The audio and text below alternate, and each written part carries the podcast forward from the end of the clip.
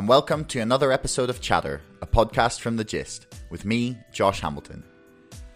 Richard Collett White from DeSmog UK was my guest on today's show. I wanted to get Richard on to chat about his article in which he explores the different lobby groups who have been resisting low emission zones in cities across the UK as part of a campaign meant to improve air quality in our cities. Air pollution can have a detrimental effect on your respiratory health and make you even more susceptible to respiratory diseases, which seems pretty relevant at this moment in time. If you haven't already and you enjoyed this episode, please subscribe to this podcast and to our mailing list. And don't forget, my book, Brexit The Establishment Civil War, is now available for pre order on Amazon. You'll find the links in the description below. So, here's Richard.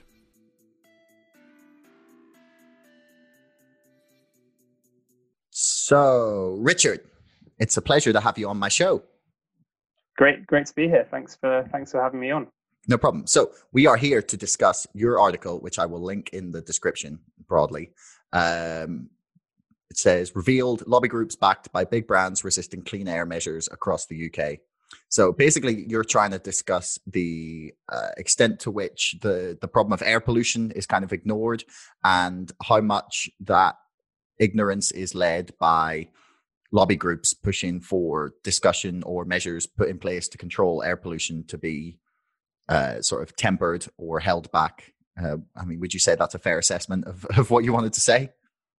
Yeah, no. Um, I mean, basically, we we wanted to uh, kind of look at the opposition to um, air quality measures around the UK. Um, who who are the kind of influential voices in this debate? Why why isn't um, action on on air pollution um, you know what, why, why isn't there more action on on, on air pollution?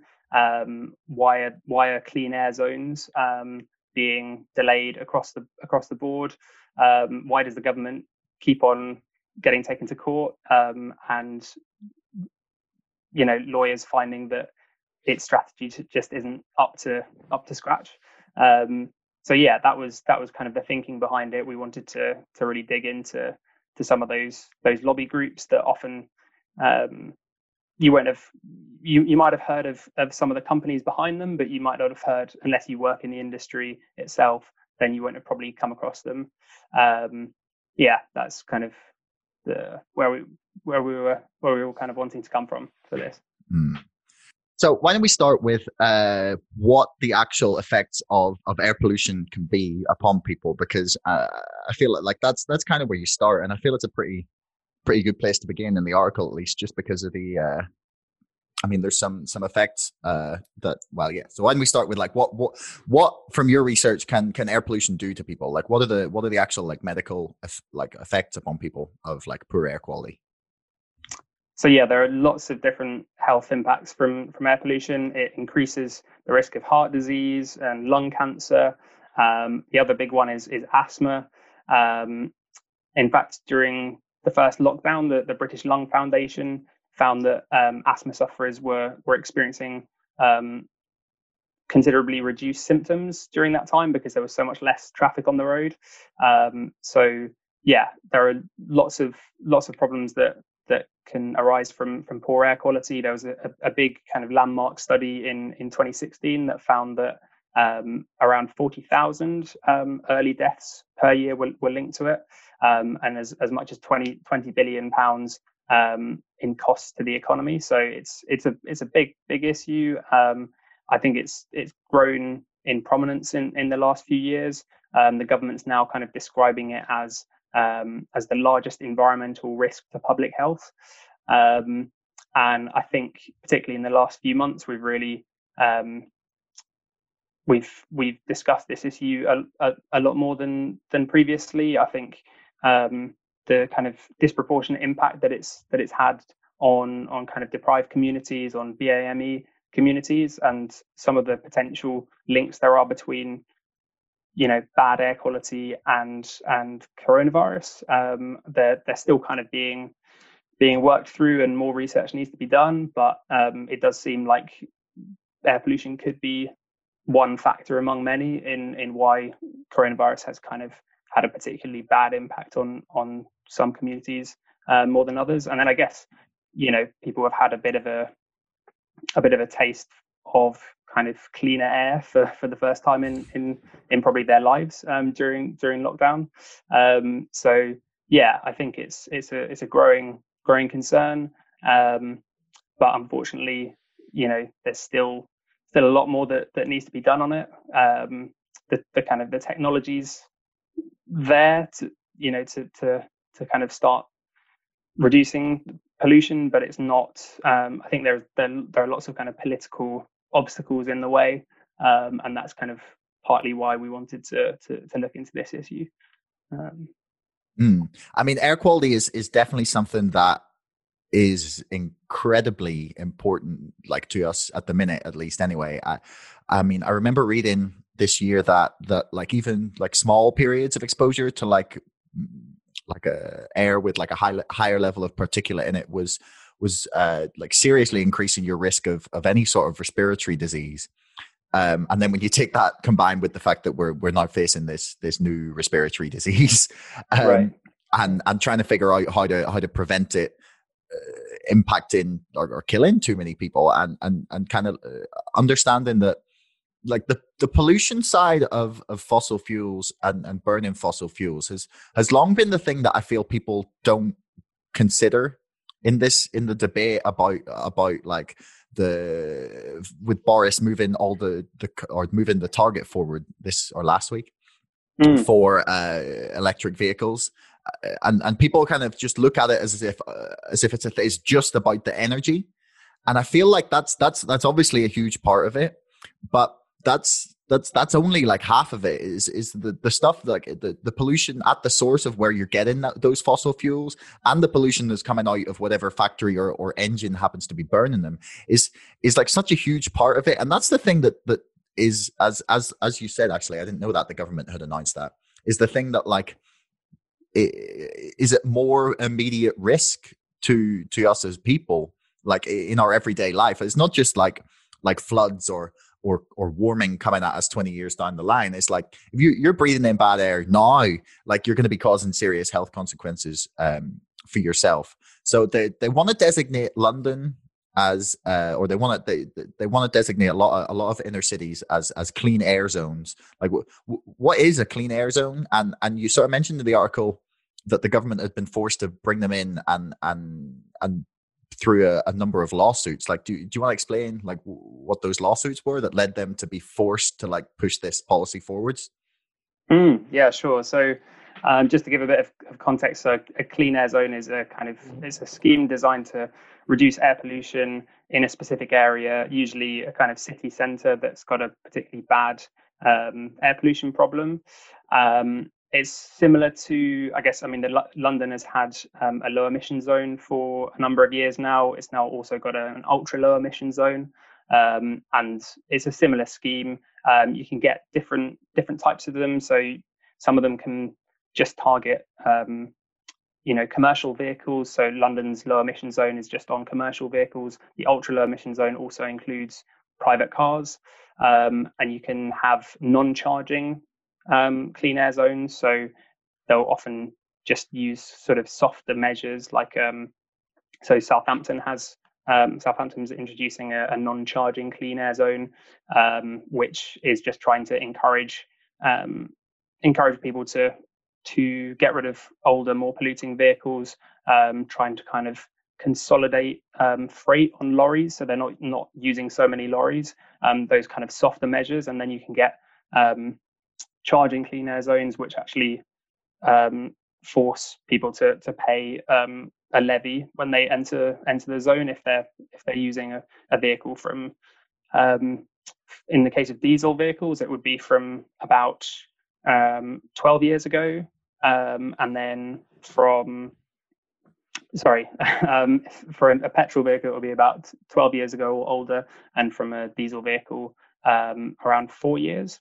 Um, and yeah, these are basically designed to try and accelerate the the shift to, to, to cleaner vehicles, try and encourage people to avoid sort of pollution hotspots, um, and basically, yeah, bring bring these cities um, to within legal limits, um, because the UK has has lots of um, clean air legislation, um, and it's got lots of targets on on uh, on bringing down air pollution, um, but it hasn't done a great a great job of of that so far, and that's why. Um, so there's an environmental law charity called Client Earth, which has been taken taking the government to court um, in recent years. Um, it's now taken the government to court three times successfully, and basically found that that the government has been has been failing in its in its uh, in its air quality strategy, and it needs to come up with with a more sort of um, more ambitious, more thorough plan to to tackle it. Um, and that's why lots of um, cities are now considering clean air zones around the country. Um, but still, we've got by according to the latest figures, we've got about 90% of local authorities that are still breaching legal limits. So there's still a long way to go, um, and lots of lots of these clean air zones have been delayed or they've been kind of watered down. So some vehicles have been uh, made exempt from them. Um, so yeah, there's there's a lot still that that needs to be done, um, and um, yeah, basically in this in this investigation, we we wanted to figure out who who are the kind of key opposition voices um, to those to those schemes, and potentially who who might be responsible for um, uh, for those delays and for um, for that kind of sluggish response to to what is quite a yeah quite a kind of pressing pressing issue. Um, as you were saying before, I think people don't necessarily um, yeah they're not not so aware of it um, as a problem. It's a kind of it's been described as you know the invisible killer. People don't see it that it's just all around them. There isn't you know it's not like 50 years ago when you had smog in London. Um, you you it's just it's it's very very kind of fine particles that are you know entering our our bloodstream and are entering our lungs. Um, and yeah, they're they're just not kind of on people's on people's radar. It's not it's not as sort of um, uh, yeah, it's not a, such an immediate um, kind of threat to them, I guess. Mm. It's not as glamorous as some some polar bears without somewhere to to live. Right. you don't get as many clicks. no, so, it's a shame. No, it is a shame. I mean, the, the, the polar bears are important as well, but um, I mean, public health is also is also pretty important. Mm. I mean, I feel like the, the the the COVID crisis in general means that governments will be forced. I say, I think, I hope, forced to take like public health problems like really seriously. Like if scientists are coming to them and saying, "Okay, we think like." For example, that study reference, like forty thousand people a year are, are dying early because of because of air pollution, and and they, I feel like that the, the argument that it either costs too much or it's too invasive or we don't have the right data, like all of those arguments have just been just completely like blown out of the water. Because you you can you can't shut down the whole country for the deaths of not that many more people than than are, are dying early because of air pollution like you you can't you can't say that and then say no well things like this they're not a problem. Like we haven't got the money or it's not possible to do something about it. Like the argument against sorting this out is is is very rapidly uh, disappearing. But yeah so, I, I, think so. I mean i think every everyone agrees that that we need to to improve our, our, air quality. You know you look at the polling that gets done on this on this issue people really do do care about it um, obviously, it, it, it's yeah, it's different when someone's um, you know when someone's uh, ability to to use a vehicle is potentially threatened by it, um, and they they find that you know their 20 year old diesel vehicle might not be able to enter a, a, a city centre um, without paying a charge. That's that's when I guess you know people have have concerns about it. Um, but yeah, I think I think most people do feel that um, more needs to be done on this, and and clean air zones were kind of pre- presented as a really fast, effective way of kind of targeting the problem. Um, you know, targeting targeting the problem at source, and and uh, and yeah, just getting getting us down to to within legal limits, essentially. Mm. Um, these are government limits, right? They're the ones setting it. This is this isn't something that's like an international standard. It's like the, their own standards that they've set. Yeah, no, these these are legally binding targets that that the UK's adopted. Um, there are more stringent um, standards um, that are recommended by the World Health Organization, and lots of campaigners are, are trying to kind of push push for those to be adopted. Um, but yeah, we're not even we're not even meeting the ones that that we've adopted ourselves as as a country um, at the moment. Hmm.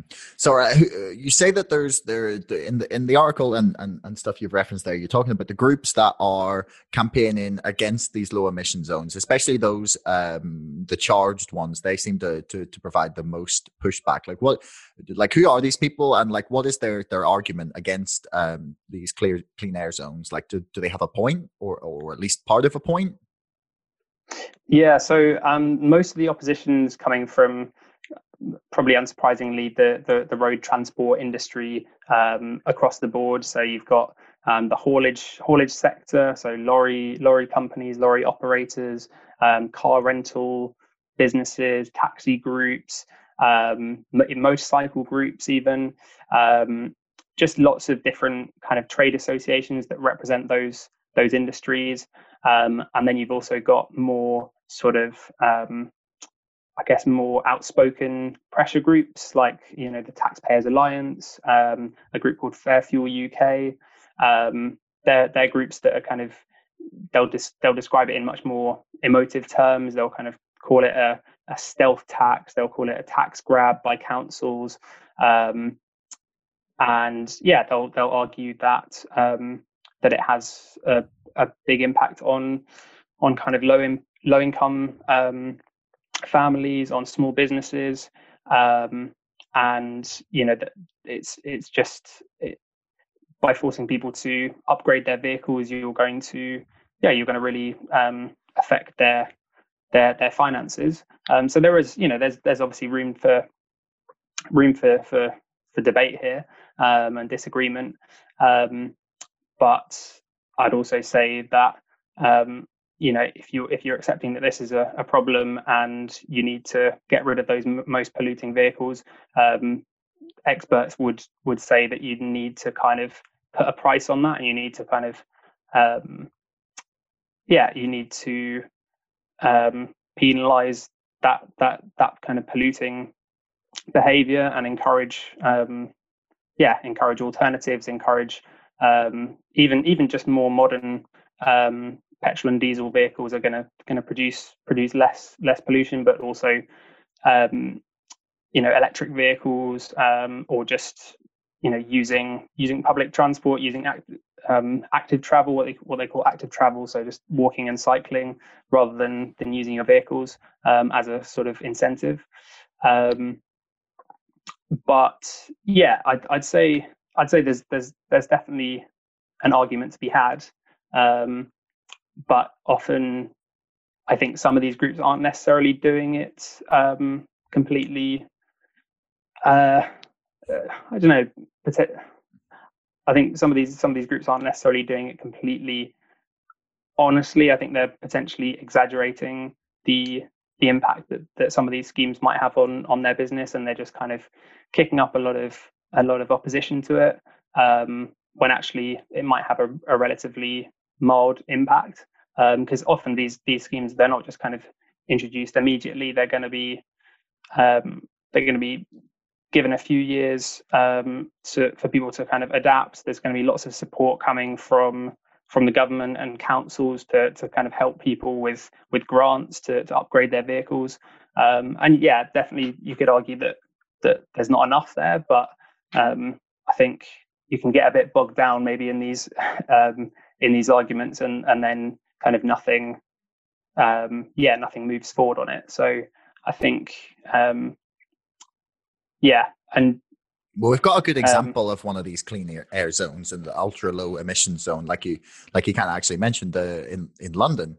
Like they've had the congestion charge since ooh, it's got to be at least fifteen years, I think, since they had the since the congestion charge was first brought in. Maybe I'm wrong in that, but it's not it's not it's not a really recent thing. So like obviously central London hasn't died because of the the congestion charge. Um, so, is there was there examples of of people of these like grievances being draw like shown to be a problem in in London that you're aware of, or or was it is it just sort of been accepted and and people have, have dealt with it?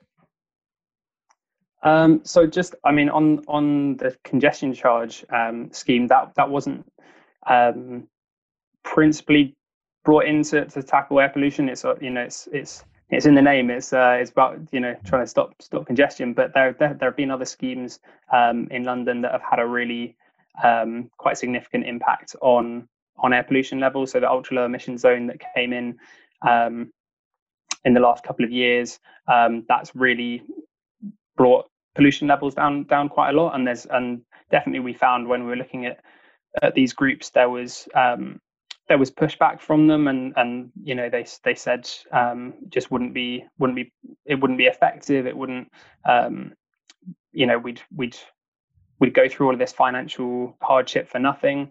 Um, but actually you know they've, they've they have had a had a positive impact. Um, and yeah I think yeah, you just have to look at look at the data and, and see what's changed. Um, I mean, obviously, the the flip side to it is that there's a lot more traffic um, at, at the moment, so that's kind of undoing some of the some of the work from from uh, emission zones, from people buying buying more modern vehicles. There are just more more of them. Um, but yeah, it's uh, yeah, not, so one of, to, yeah one of one of the schemes that is kind of put forward um, mm. quite often is like a like a, a, scrappage scheme. So i think there was some mm. people that you'd referenced in the article were pushing like a 1.5 billion pound um, scrappage scheme for older diesel vehicles. Um, and you've mentioned that like the, these regulations don't come in immediately. They give people time to upgrade or move to something slightly better. But um, is there uh, are the are the like modern diesel vehicles actually or modern petrol vehicles like straight up as well are, are they more are they safer really for people? Because um i mean you i've seen like volkswagen obviously uh, is the are the big culprit. Like they they were faking their emissions figures. They were they, they had a program in the car that knew when it was being run like on on like a test track or mm. rolling road in order to so that it would then produce lower emissions when it was being tested and then when it was tested in real world conditions that the results were were very different like uh, are modern vehicles like are modern engines really like cleaner because i've seen people talk about how you just can't see all the, the problematic particles anymore. It's not smog or soot piling out, pouring out of them, but just really tiny, fine particles that that that get into your lungs already? Like is are the modern vehicles better? Like that much better? Yeah it's it's, it's a good question. I mean there, there definitely have been technological improvements. Um, you know you get you get filters on on vehicles nowadays um, and they definitely help filter out some particles um, and engines are becoming becoming more efficient. Um, but as you say you know that there's there's one thing looking at the at the data that companies provide and then there's a whole other question how that actually performs in in real life conditions and that was the whole um, whole issue around around the Volkswagen scandal with these defeat de- devices they're called um, that were just yeah cheating the cheating the emissions um, uh, readings.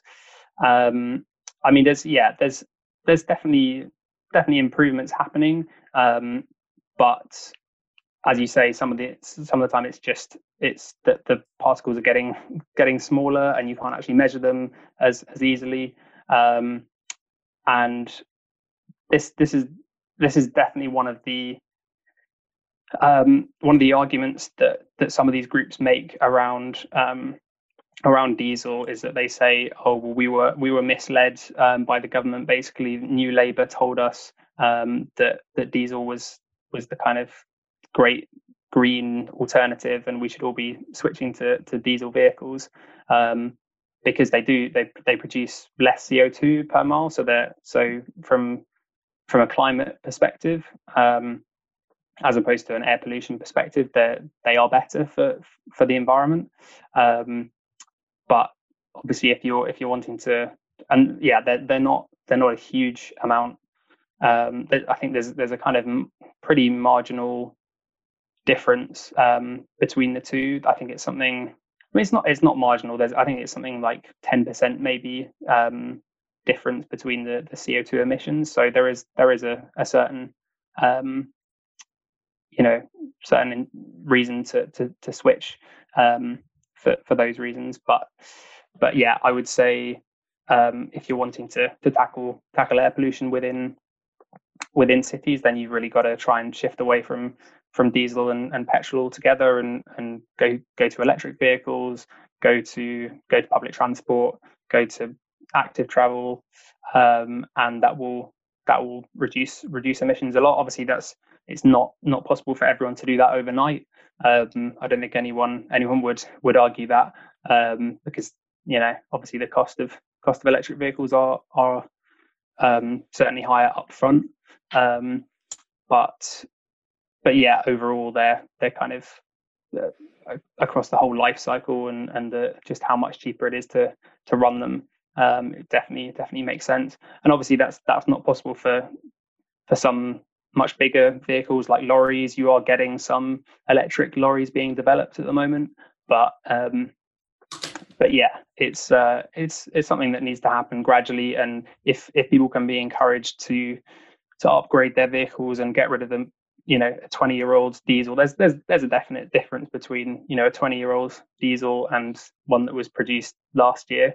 Mm. Um, I guess one other thing to to add is that there's there's a problem with I guess people buying ever ever bigger vehicles. It's something that we didn't really address that much in uh, in the investigation. It, it, wasn't really being discussed a huge amount um, at, at, that point when we were kind of doing the the main research for it.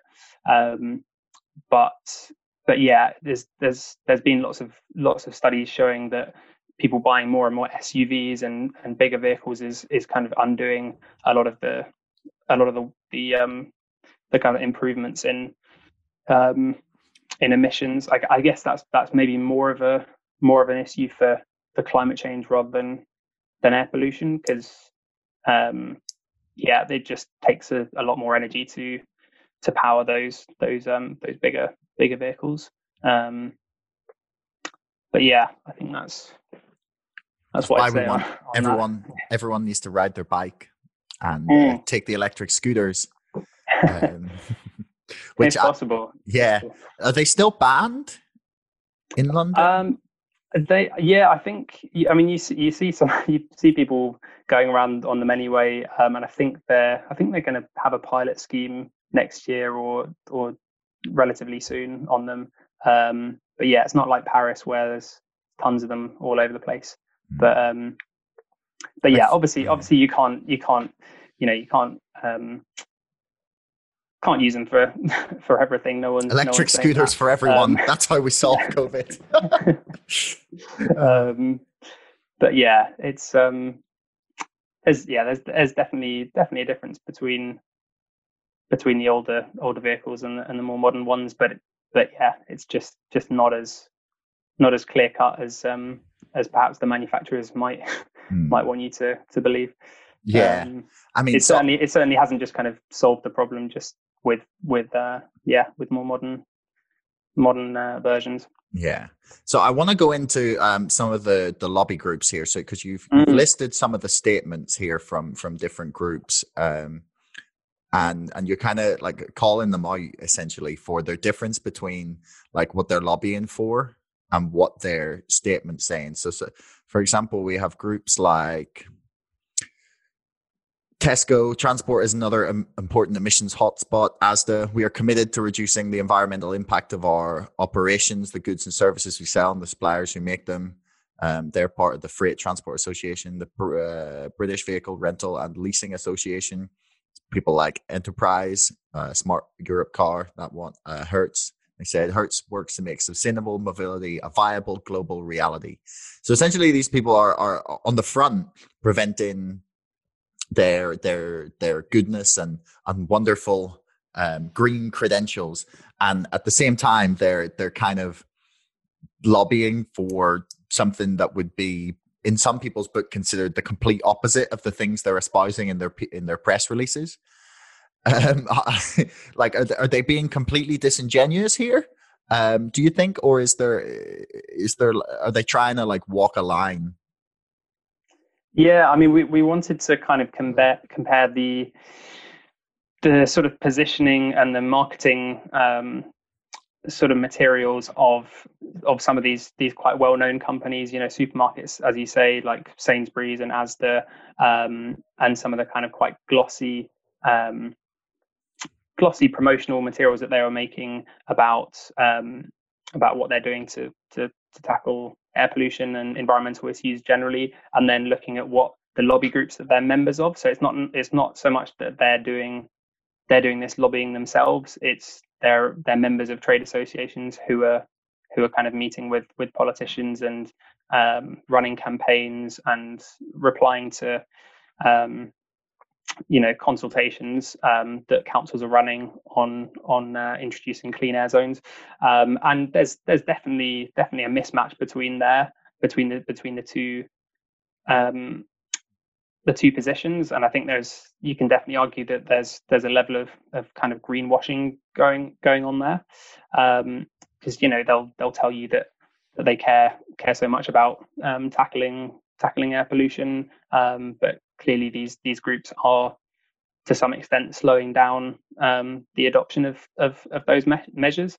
Um, I don't know whether I'd say um, they're being completely disingenuous. You know, they are they are making some some efforts. Um, you know, some of the responses that we that we got back from from the companies when when we went to them for comment. Um, you know, they would they'd highlight some of the schemes that they're involved in.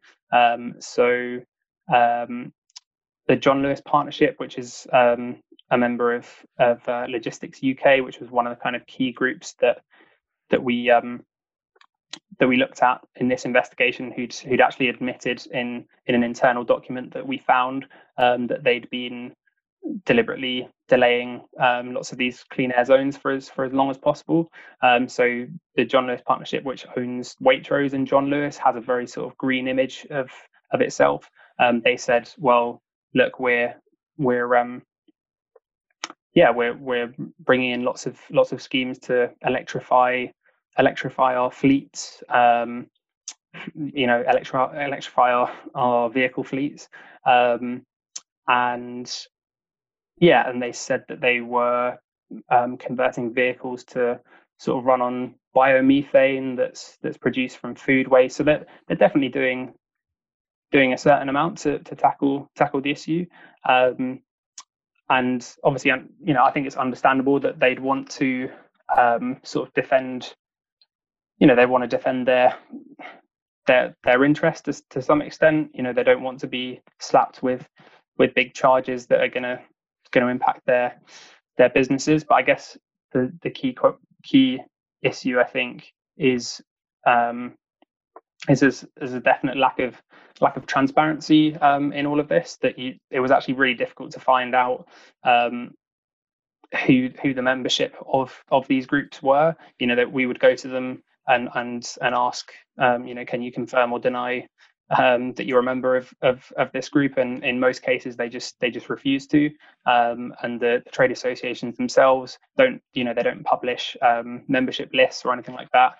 So um, yeah, I think there's there's a certain level of of dishonesty there that that they're not willing to kind of actually just be open about um, you know what their what their lobbying is and and what they what they really want councils and national government to do because um, there's a lot of stuff that obviously happens yeah a lot of stuff that happens behind closed doors i guess um, and it's only you know people people like us i guess who like look through all of those those internal documents and actually find out what they're what they're saying. Um, and that's only that's the kind of stuff that you can find just through kind of open source um, uh, kind of research. There's obviously a lot of other stuff that that won't be documented anywhere, so you've never you, you've no idea exactly what they're you know what they're saying. Um, but yeah, I I definitely say there's there's a there's a there's a discrepancy there between uh, be, between the two, um, and I think that's what people probably find a, a bit kind of um, unethical, I guess, about what what they're doing. Um, one of the one of the quotes that the oh well, it's not not a direct quote, but I'm paraphrasing a little. But basically, the one of the points you you try to make at the end is that the the lobbying impact in in this area is is much greater than than we all realize, and I think it kind of speaks to something that's, that's just beyond this issue. Um, something I brought up earlier than before we before we started recording was just that quite often, like we don't realize the a that that like I, I, guess you'd probably even be be struck to find anyone that would be concerned about how much money just random companies like like supermarkets or, or whatnot are are willing to pour into lobbying efforts in order to have policy changed and and and how much sort of how much influence that all has on on not just like the the, the clean air zones for example that have been kind of pushed back upon. But but in a lot of policy, um, like the, the, relating to climate change and, and across the entire government, that that there is the this kind of unaccountable lobbying going on that's that's not quite out in the open for us all to see, and and I guess that that means we tend to underestimate its impact. Yeah, no, absolutely. I mean. Um, I think that quote that you that you gave was from uh, from an academic who who's been working on on this stuff for um, for years and years and years. Um, and you know, it's impossible to, I guess, ever, you know, say with absolute certainty what what the impact of of uh, of this of the lobbying of a, of a certain group has has been. And there's obviously lobbying that happens from um, from you know environmental campaigners and health campaigners who want to want to have more um, more action on this. Um, but I guess it's just when um, yeah, it's when they're not being completely um, completely open about it to to their customers um, or to to the general public. Um, they're not actually saying what their what their positions really are. Um, and I think also another aspect of of the investigation that I found really interesting was um, looking at the the links between some of these groups and and politicians. And we actually we found um, I mean this I think this is quite a good measure of of uh, you know their level of influence and their level of, of access to um, to policymakers was you know we found um, around 80 there, were 85 um, connections to, to MPs and peers either through um, what are called all party parliamentary groups um, which are basically kind of forums for um, a particular company or campaign group or just kind of issue issue group to bring together politicians who are who are interested in that. Um, uh, to kind of give them that that direct link. Um, and you know, we found tons of um, current ministers, ex-ministers, shadow ministers um, who were who were connected in this way. Um, so, just to give an example, there's the the Road Haulage Association, which is one of the the groups that we looked at, who have been very um, kind of opposed to to these clean air zones. They have um, a Conservative MP called Mike Penning um, in their APPG. He's a former roads minister. There's a real kind of, I guess, revolving door of of uh, of yeah people who have, who have worked in this area, and they're, they're they should be kind of keeping at a distance, I would say, from from the industry. Um, and yeah, they're just they're they're they're pretty yeah, they're staying pretty pretty close to it. Um, you know, they've made all of those contacts and and uh, and that's that's that's what they're going to do. Um, I guess there's, I mean, yeah. So some of those those politicians were were through the APPGs. Some of them were just they'd just kind of spoken at events or they'd said that they were very supportive of of the particular groups. But they're they're certainly yeah they're they're influential influential groups that most people have never never heard of. Um, and there's definitely a, a level of um, a level of coordination going on. It's not always so easy to to spot, um, but often they'll kind of write joint letters together to councils. They'll form form coalitions. They'll you know they'll publish um, yeah they'll publish articles in in the press um, uh, on on these issues, um, and yeah, I think I'm not sure um, what your what your original question was. I think I've gone off on one a little bit. Um, That's right. I mean, I guess uh, the, the, the biggest issue there is that it's totally legal. Um, right. You know, the the they're. Uh, I find it very difficult to believe that that people will will choose by the the, the moral of their own, you know, so by the strength of their own morals to to decide to not take some some nice easy money either whilst they're still an MP or after they've been a minister. Um, and while it's still legal, I think that they're probably going to continue to do it um, unfortunately. But uh, that's why DeSmog are are doing fantastic work in um, sort of trying to unveil and bring to light some of these shady sort of backroom connections that that have more influence in our politics than we realize or would probably want. I don't know. Maybe maybe you're all for like a pure kleptocracy, but I am I am not. Uh, so yeah, what, I mean, yeah. I was no, just going to say. I mean, like there, there isn't always there isn't always money involved, but um, but yeah, we we we certainly found that that that there were lots of very kind of close relationships um, going on that would facilitate um, some of these groups, um, you know, feeding their their points of view and their their messaging into into the political political system. Um, and yeah, I think that's that's a pretty good good indication of of how much um, they're potentially swaying swaying the debate um, on this. Um, yeah, those groups that don't want to say if they're connected to to them or not, like the uh, you said that you went to a number of different um, companies, and will you confirm or deny your your part or your your membership of this this council or group? And they just don't even want to tell you like the answer yes or no. Like that's bit like if you bre- if you're that defensive about something, then you're probably not playing things as you would like everyone to believe you are.